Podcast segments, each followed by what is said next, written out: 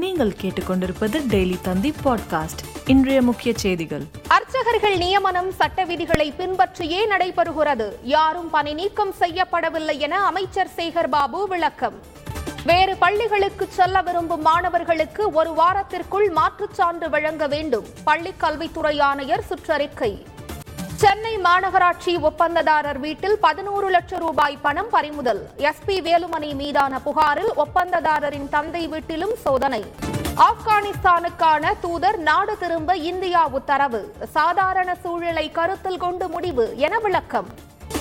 ஆப்கானிஸ்தான் சூழலை கருத்தில் கொண்டு அவசர கால மின்னணு விசா நடைமுறை அறிமுகம் இந்திய வெளியுறவு அமைச்சகம் அறிவிப்பு பள்ளி மாணவிகளுக்கு பாலியல் தொல்லை அளித்த வழக்கு சிவசங்கர் பாபாவுக்கு ஜாமீன் வழங்க உயர்நீதிமன்றம் மறுப்பு வீட்டு உபயோக சமையல் எரிவாயு சிலிண்டர் விலை உயர்வு இருபத்தி ஐந்து ரூபாய் அதிகரித்து எண்ணூற்று எழுபத்தி ஐந்து ரூபாய்க்கு விற்பனை உலகக்கோப்பை இருபது ஓவர் கிரிக்கெட் போட்டிக்கான அட்டவணை வெளியீடு இந்தியா பாகிஸ்தான் அணிகளிடையே அக்டோபர் இருபத்தி நான்காம் தேதி மோதல் மேலும் செய்திகளுக்கு டெய்லி தந்தி டாட் காமை பாருங்கள்